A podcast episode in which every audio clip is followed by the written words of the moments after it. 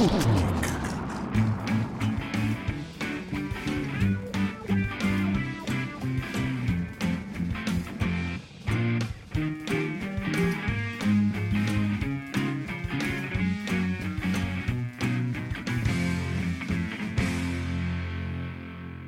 Buon pomeriggio su Roma 3 Radio, sono le 16, è il momento dell'approfondimento scientifico. Oggi in questa nuova puntata di Sputnik parleremo di- dell'Agenzia Spaziale Italiana e delle missioni che eh, appunto sono in, in partenza. Lo faremo come sempre con il professor eh, Ferretti qui al mio fianco. Buonasera professore.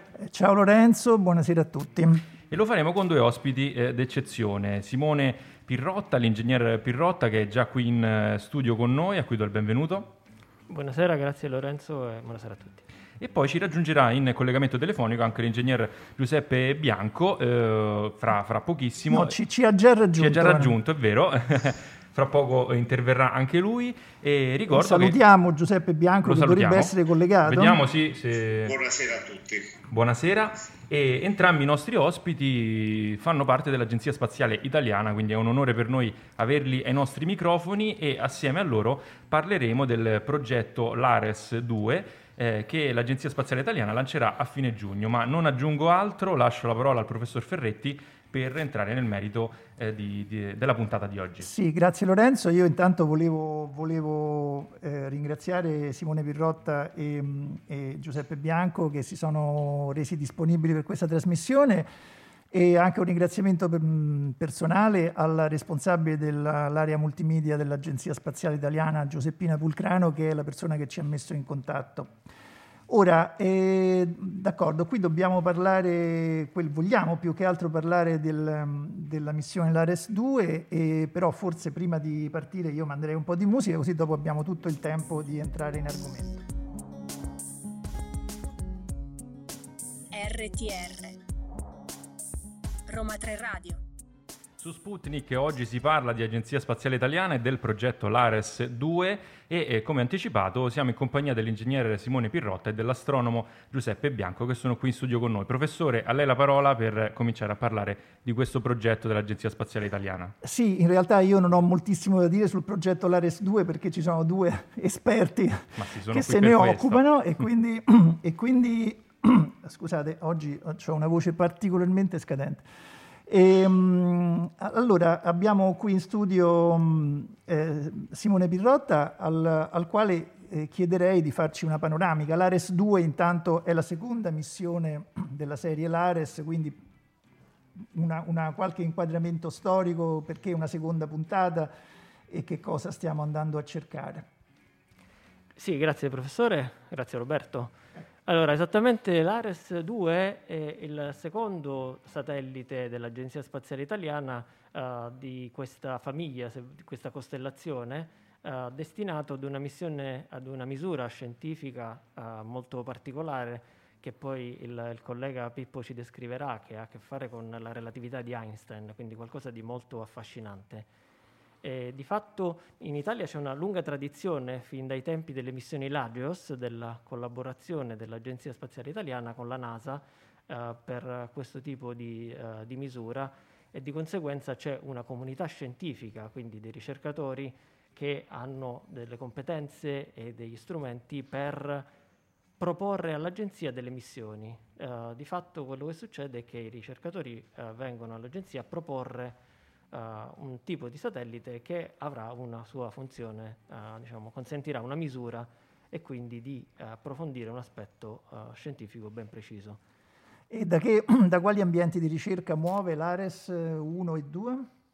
Beh, sono fisici, eh, fisici diciamo appartiene all'area della fisica fondamentale e, e quindi eh, tutto il mondo della, appunto, della relatività, per quanto l'ARES consenta anche delle misure, ehm, ad esempio di geodesia, eh, quindi di, eh, poi Pippo ci descriverà eh, molto meglio in dettaglio, eh, in congiunzione con delle stazioni laser a terra consente di misurare la precisione dell'orbita, quindi per misurare l'orbita del satellite con un'accuratezza molto spinta e quindi misurare ad esempio anche la deriva dei continenti.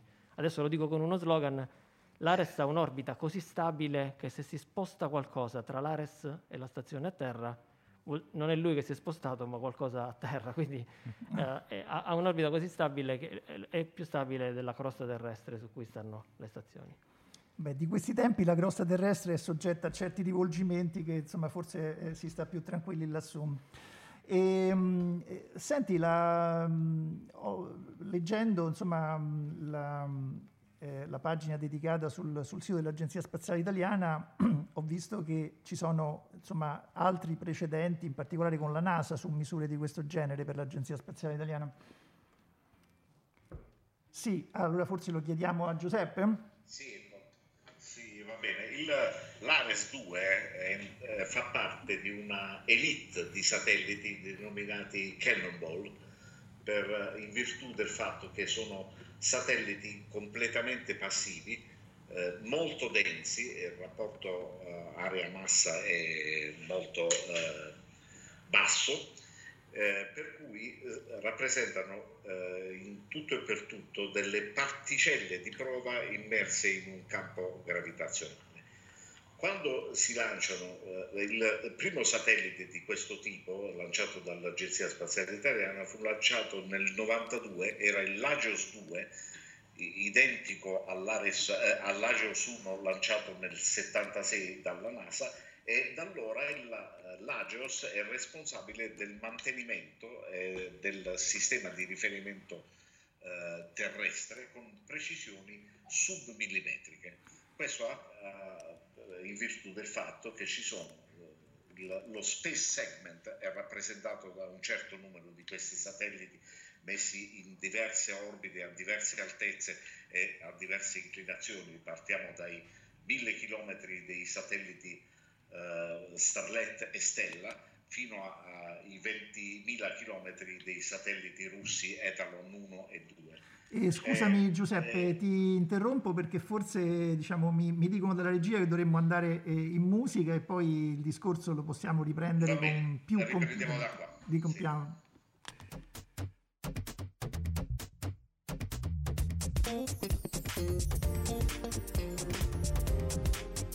RTR Roma 3 Radio. Eccoci di nuovo in diretta e quindi ecco mi, mi, mi scusavo con Giuseppe Bianco per averlo interrotto, sì. adesso abbiamo, un, uh, abbiamo un, un, blocco di parlato tutto intero per parlare di, così, per dare un inquadramento storico a questo genere di missioni. Allora, il, eh, allora il, avevo parlato del segmento spaziale perché è, costituito da questi satelliti completamente passivi che non hanno a bordo niente tranne una serie di retroriflettori laser che in pratica sono dei catarifrangenti un po' sofisticati attraverso i quali emettendo dei raggi laser da stazioni a terra, eh, raggi laser brevissimi e intensissimi, riusciamo a misurare la distanza di questi satelliti istantanea, e quello è l'osservabile della tecnica di laser ranging, con precisioni che adesso si aggirano attorno al millimetro RMS, per cui eh, otteniamo una serie di eh, agganci ai sistemi di riferimento basati sulle orbite dei satelliti, eh, dei satelliti geodetici che ci permettono di fare misure di geodesia, eh, fare misure del centro di massa della Terra, per esempio del campo gravitazionale terrestre, oppure adottando eh, specifici accorgimenti, eh, misurare gli effetti relativistici come in questo caso. In, particolare l'Ares 2 verrà lanciato in un'orbita uguale come raggio a quella della, uh, dell'Ageos 1, però in un'inclinazione supplementare, perché facendo così si cancellano tutti gli effetti sul nodo che uh, guasterebbero diciamo, la determinazione di quello che si vuole misurare, eh, vale a dire l'effetto lens steering, che è un effetto della relatività generale previsto quasi cento anni fa. Diciamo.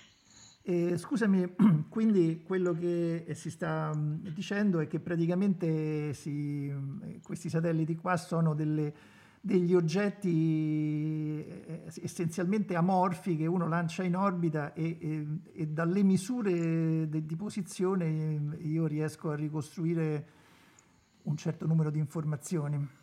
Dalle misure di distanza, l'unico osservabile è la distanza sperimentale, sì. la distanza istantanea, che eh, messo in un sistema di calcolo che passa attraverso la soluzione de, delle equazioni orbitali, delle equazioni del moto del satellite, permette di estrarre un certo numero di parametri o geodetici o relativistici. Eh, l'idea è stata lanciata dal professor Ignazio all'inizio, alla fine degli anni 80 e adesso arriva a compimento. Speriamo tutti che eh, riesca nel suo intento di misurare l'effetto net steering con una precisione mai vista finora. E, beh, questa precisione a me che non mi occupo di alte tecnologie fa già spavento perché misurare eh, la, la, posizione di un satellite con l'approssimazione di un millimetro mi fa già passare un brivido per la schiena, devo dire. Eh, esatto, eh, eh, io ripeto, eh, misuriamo la distanza istantanea del satellite, non la posizione. Il, il discorso è permesso soltanto dal livello di sofisticazione che hanno raggiunto in particolare gli orologi atomici e le elettroniche superveloci e i laser a impulsi giganti. Adesso emettiamo eh, una stazione media di laser ranging, emette un impulso di qualche picosecondo di durata eh, con frequenza di sparo molto alta, si parla di 2 kHz, 4 kHz. Noi abbiamo fatto esperimenti a 100 MHz eh, con un laser, per cui la, eh, osservativa sta migliorando moltissimo, grazie anche agli esperimenti che facciamo a Matera. Eh, volevo ricordare che la stazione, il, la Matera Laser Ranging Observatory, che è stato inaugurato agli inizi degli anni 2000, è ancora adesso la stazione più precisa del mondo eh, per la misura di distanza di satelliti. Bene, adesso andiamo un attimo in musica e poi riprendiamo questo discorso che si sta cominciando a fare molto interessante.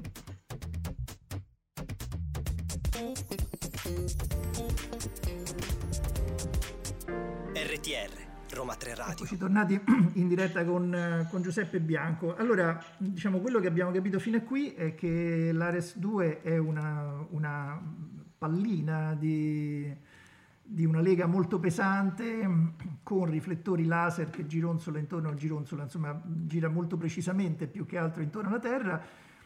E, ecco, tu prima hai mh, citato l'effetto land steering che è in un certo senso uno dei principali eh, dire, punti di interesse di questa missione.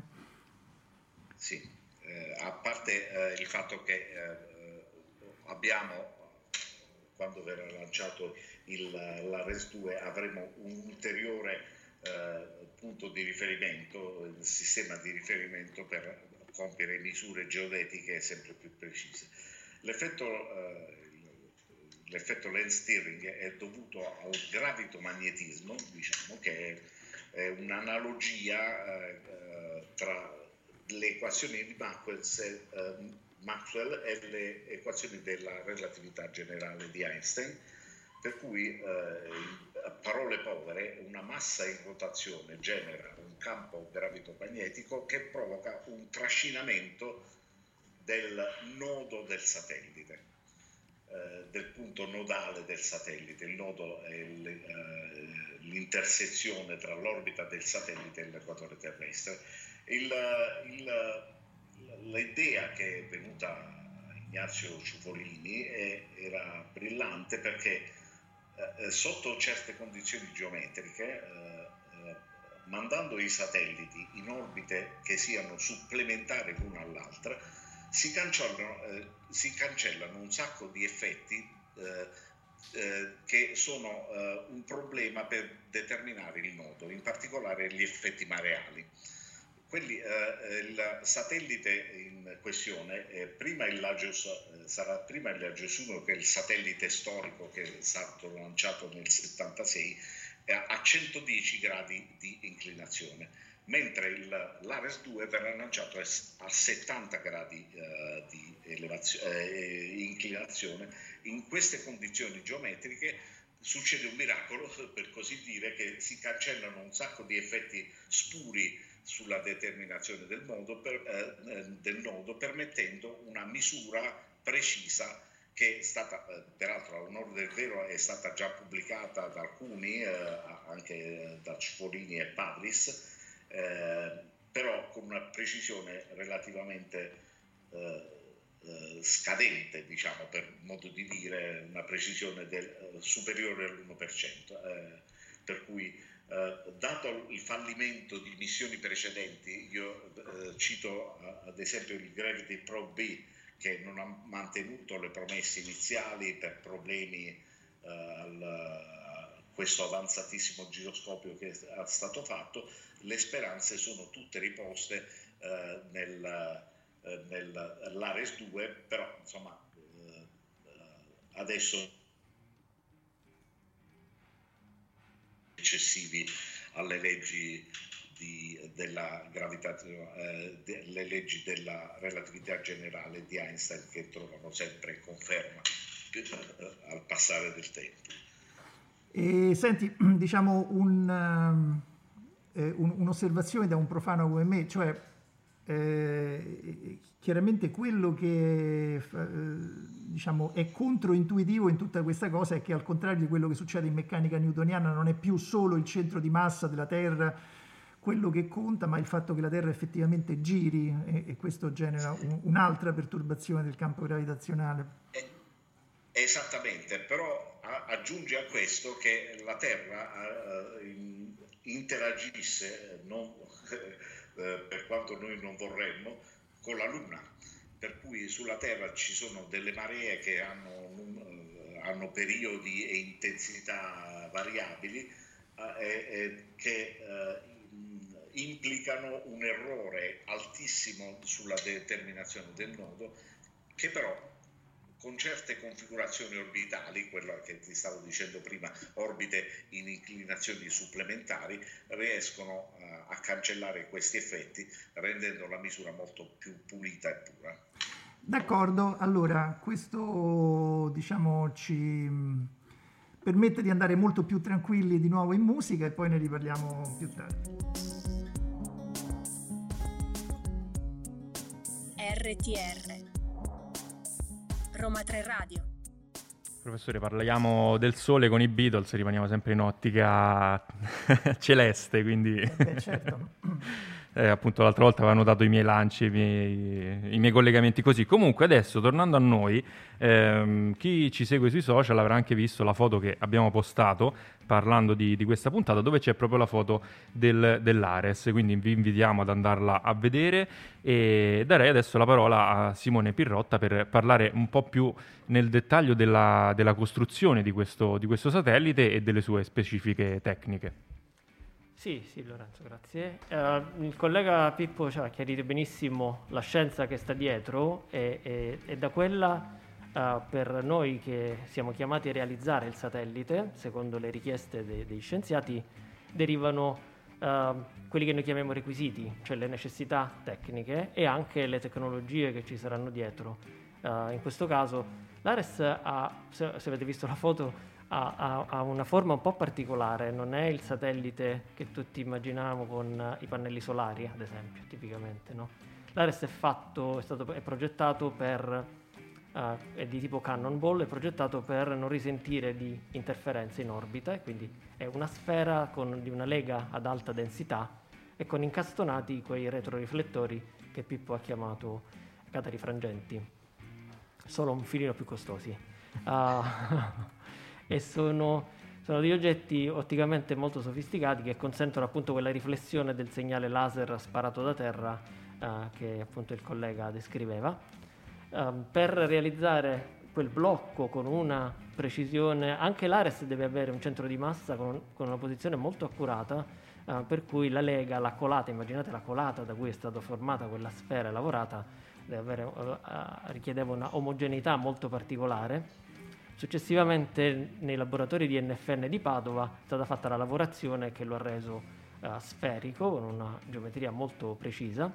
Sono state realizzate le cave e in quelle incastonate appunto i retroriflettori con un sistema di supporto altrettanto sofisticato perché uh, deve, vincol- deve, vincolare uh, il, questo piccolo cristallo, immaginatelo come appunto un, un piccolo diamante se volete, con un taglio uh, con un cubo, uno spigolo di cubo nella parte posteriore uh, e deve vincolarlo in un modo che quando l'oggetto viene illuminato o passa dalla, dalla, dall'illuminazione alla zona di ombra, queste differenze gradienti termici non ne distorcono la geometria. Per cui anche questo sistema uh, diciamo, è stato studiato appositamente affinché l'Ares uh, abbia quelle prestazioni ottiche che eh, lo scienziato eh, Ignazio Ciufolini e il suo team ci hanno chiesto di ottenere. E, senti Simone, eh, un'altra cosa che oltre alla, um, oltre alla um, eh, estrema precisione, no? voglio dire, di tutta, questa, di tutta questa apparecchiatura e delle, delle, misure che ci si compiono sopra, mi, mi, mi fa anche impressione l'idea di, un, eh, sia, di, una, di una, pallina di, di, una quarantina di centimetri di diametro. Sì, è, molto, viene, è molto piccola. Sì, che viene centrata sì. con il laser da 6.000 km di distanza, insomma. e, ehm, è anche molto densa, diciamo, questa pallina di 40, di 40 centimetri di diametro è pesante? Pesa circa 300 kg. Um, e il suo predecessore, che era in lega di tungsteno, l'Ares 1, Uh, è di fatto l'oggetto più denso del Sistema Solare, è mm. l'oggetto orbitante più denso del Sistema Solare che appunto noi conosciamo ma che ci aspettiamo di avere. D'accordo, quindi direi che mm, per il momento possiamo riandare in musica e poi torneremo sopra agli aspetti tecnici.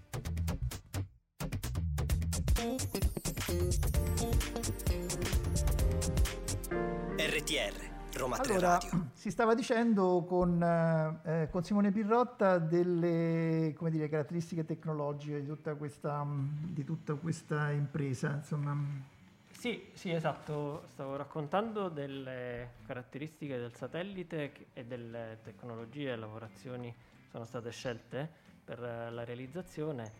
Un'altra particolarità è che questa importante massa, molto concentrata, va trattenuta durante il lancio. Il lancio è un momento molto traumatico per i satelliti, è un, momento in cui um, ricevono delle forti vibrazioni, sono di fatto su un, su un, razzo che vibra moltissimo a causa appunto delle spinte, dei motori e, e quindi di solito si tende a proteggere soprattutto le parti ottiche più delicate uh, durante questa fase.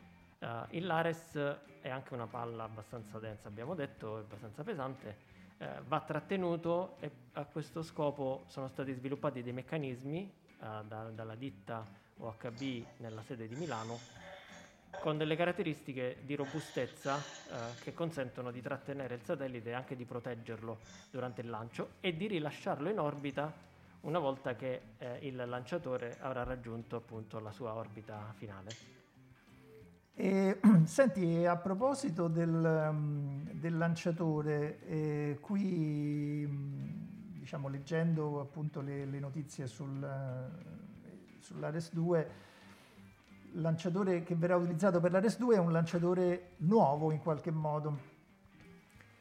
Sì, si tratta del Vega C, eh, sviluppato dall'Agenzia Spaziale Europea, ma realizzato dalla ditta Avio eh, con la sede a Colleferro che è un'evoluzione del Vega, um, un lanciatore appunto sempre europeo ma con cuore italiano, eh, che è operativo già da dieci anni e che però eh, appunto ha previsto una sua evoluzione per migliorarne le prestazioni, la capacità di portare eh, carichi e di raggiungere certe orbite. E, e il Vega C sarà, appunto questa versione potenziata, sarà al suo primo lancio. E l'Agenzia Spaziale Europea cercava un passeggero eh, per questo primo volo, che tra parentesi è risultato anche gratuito in quanto eh, affetto da un rischio leggermente maggiore rispetto agli altri. Un'offerta speciale praticamente, potremmo sì. chiamarla un'offerta di lancio se non fosse una battuta orrenda. Professore, sono fiero di lei. E questa me la rivendo però. Questa invece sì, carina, funziona, bene, funziona, bene, È proprio un'offerta di lancio, eh, saltate a bordo e um, beh, c'è stata una selezione a livello europeo e l'Ares 2 è risultato essere eh, il passeggero ideale per una serie di motivi. Così come dieci anni fa l'Ares fu il passeggero del primo volo del Vega, quindi si ripete dopo dieci anni lo stesso schema che fu vincente nel 2012. D'accordo, e, mm, mi dicono che tempo, potrebbe essere tempo di un po' di musica e poi naturalmente ci torniamo dopo.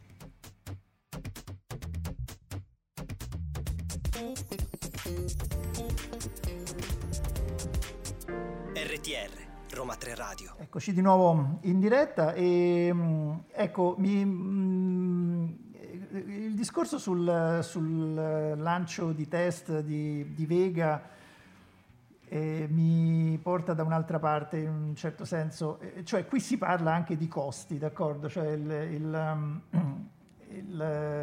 l'offerta speciale di lanciare il, il, satellite come se fosse un, un primo lancio di prova, insomma ha un costo più basso e qui la, la, eh, l'argomento scivola su quali sono i costi di, un, di, una missione di questo genere. Noi diciamo, qui ci occupiamo di conoscenza, sicuramente sono tutti argomenti molto lati, però esistono anche i costi in tutta questa storia.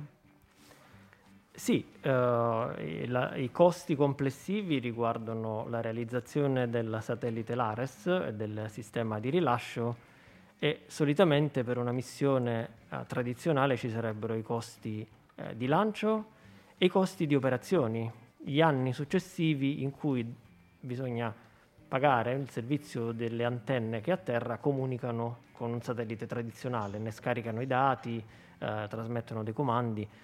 Eh, L'ARES eh, è particolare il satellite ed è particolare la missione, per cui è un satellite passivo che eh, non avrà bisogno di un sistema di antenne a supporto e il lancio, come abbiamo visto, eh, beneficiamo di questa opportunità a livello europeo ehm, che, che, noi però ricambiamo ospitando sull'Ares 2 dei sensori.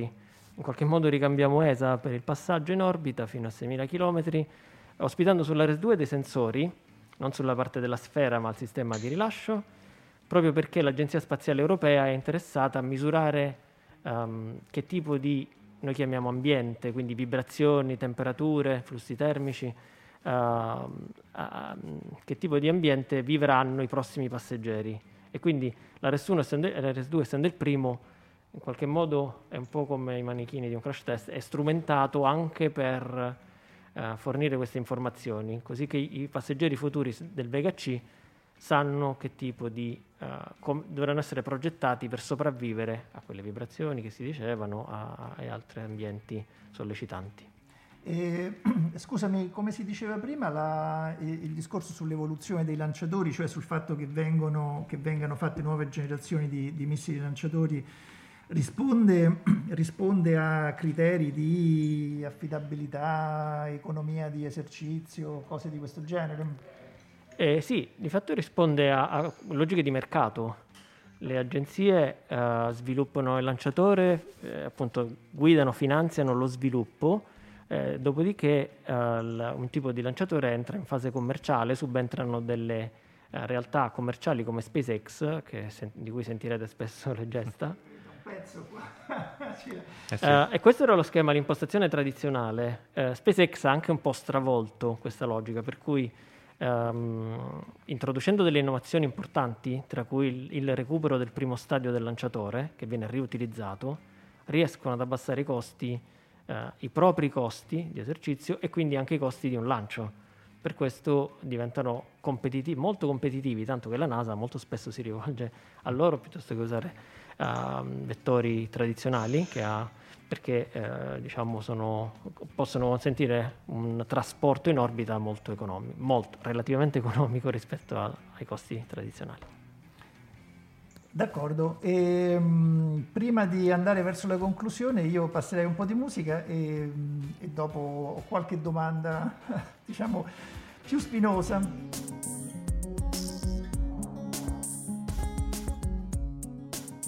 RTR Roma 3 Radio. Lucio Battisti ci perdonerà se lo abbiamo sfumato. E, um, ecco, questa um, a questo punto è una domanda che io rivolgo a tutte e due, sia a, Simone che a Giuseppe da una missione di questo genere ci si aspetta di avere misure relativistiche molto precise mm, e, e, e sicuramente tutto questo, almeno ai, agli occhi di chi fa ricerca, è una motivazione sufficiente. Però, ecco, al, alla persona, eh, al cosiddetto uomo della strada, eh, che cosa gliene dovrebbe importare che eh, facciamo queste misure così precise? Questo so che è una, domanda, è una domanda provocatoria perché mi viene contro natura fare una domanda di questo genere, però vediamo che cosa, che cosa ne possiamo dire di questo. Comincio io? Sì, vai pure. Ah, eh, allora, noi scienziati diciamo, siamo sempre curiosi e non ci accontentiamo mai dei risultati eh, che abbiamo appena ottenuto.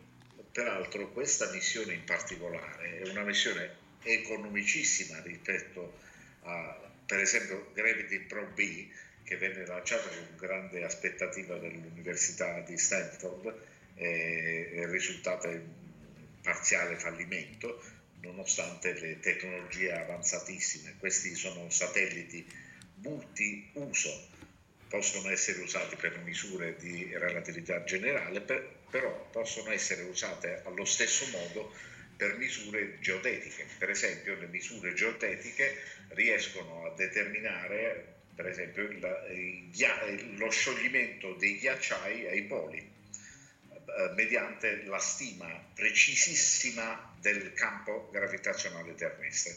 E questo eh, dà risultati immediati nello studio del global warming, per cui ci sono a, a, cose più teoriche che vengono affrontate con questa missione, poi cose molto più pratiche eh, con cui ci troviamo a avere a che fare ogni giorno di più. E voi scienziati, Pippo, sì, stato, per voi scienziati chiaramente questo tipo di uh, obiettivi sono già sufficienti, come dicevi tu. Um, sì ehm, c'è da dire di fondo che le attività spaziali hanno uh, una caratteristica rispetto ad altre, essendo ad altissimo uh, valore tecnologico e di innovazione, un po' tutte le attività spaziali uh, com- comprendono quello che noi non chiamiamo costi, ma degli investimenti, perché hanno un ritorno molto importante. Ogni, ogni euro, ogni dollaro speso per attività spaziali ritorna, rientra in forma di brevetti, innovazione, ehm, diciamo, vantaggi in varia forma che poi ci ritroviamo nella, eh, diciamo, nel nostro quotidiano. Un po, come, un po' come le tecnologie sui motori di Formula 1, insomma, no? dire, te- tecnologie che si sviluppano per, per, casi assolutamente di punta e poi a un certo punto diventano tecnologie di uso comune. Sì, sì. penso si possa dire che ad esempio misure ad esempio le misure di posizione con i GPS, con uh, i localizzatori, beneficiano moltissimo di tutto questo tipo di... Sono, anche quei tipi di satelliti hanno dei retroriflettori come l'Ares, perché presuppongono misure di distanza e di tempo, orologi atomici, quindi c'è una grande analogia con qualcosa che poi tutti abbiamo nel telefono e utilizziamo ogni giorno. E, ehm, sentite, io c'è, non lo so, siamo, siamo, quasi in chiusura, però io c'era un'ultima domanda un po' impegnativa. Che ci dicono dalla regia? Lo facciamo dopo un pezzo musicale. Benissimo.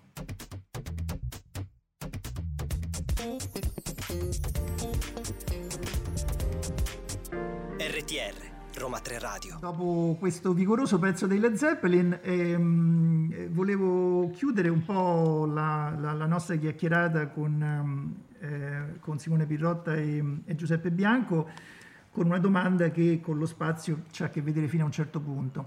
Ecco, le statistiche internazionali dicono che l'Italia negli ultimi decenni ha perso moltissime quote e continua a perderne sul, di, di mercato globale sulle alte tecnologie Sappiamo che i nostri laureati diciamo, vanno spesso all'estero a, a, fare cose che in Italia non, non, sono richieste, insomma vabbè il discorso l'abbiamo fatto duemila volte e non, e non, ci tornerò sopra.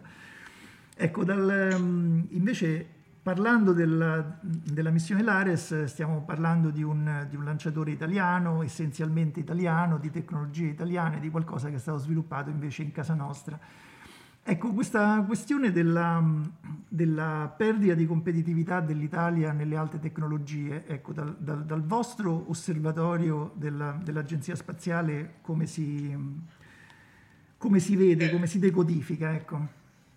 Eh, intervengo io, è, eh, è, un problema storico questo. È benché eh, va detto che nel campo spaziale in particolare non si sente tanto il gap eh, nei confronti delle altre nazioni come si sente eh, in, in, altre discipline, però penso che questo sia dovuto a una politica ultradecennale di tagli sulla formazione e sulla ricerca, a cos'altro può essere dovuta una cosa del genere? Il, è una eh, una risposta quasi ovvia.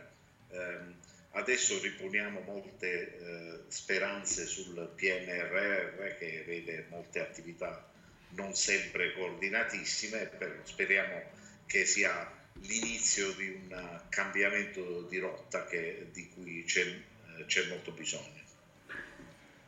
Sì, esatto. Nel settore spaziale l'Italia ha una tradizione che ci consente di uh, pro- proporci ai partner internazionali, io parlo del settore mio in particolare, eh, mi occupo di esplorazione robotica del sistema solare e, e in questo um, il gap di cui si parlava, che sicuramente esiste, um, è, è, molto mitigato, si può dire, perché l'Italia ha una tradizione di ambiti in particolare in cui um, abbiamo una leadership tecnologica che difendiamo e che come agenzia promuoviamo, incentiviamo, uh, in modo che, per capirci, ci sono un tipo di strumenti e di uh, elementi di satellite o di missioni che a livello internazionale sono riconosciuti, uh, diciamo, da, da, da, chiedere all'Italia, per capirci, sono i moduli della stazione spaziale eh, internazionale, sono in larga parte la, la parte abitativa europea fatti, fatti in Italia,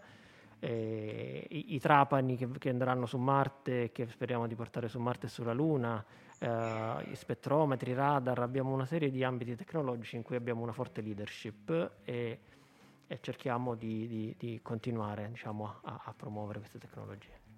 Bene, allora io credo che diciamo, con i limiti del, del, del nostro format e, del, e, dei nostri tempi abbiamo veramente spaziato eh, in lungo e in largo e ringrazio Ringrazio veramente moltissimo Simone e Giuseppe che hanno partecipato a questa trasmissione. E, ehm, d'accordo, che dire, noi saremo qui venerdì prossimo. ai blocchi di partenza venerdì prossimo. E grazie ancora a tutti. Grazie professore. Grazie. E buona serata a tutti. Serata. E a venerdì prossimo. A venerdì. Four, three, two, Sputnik.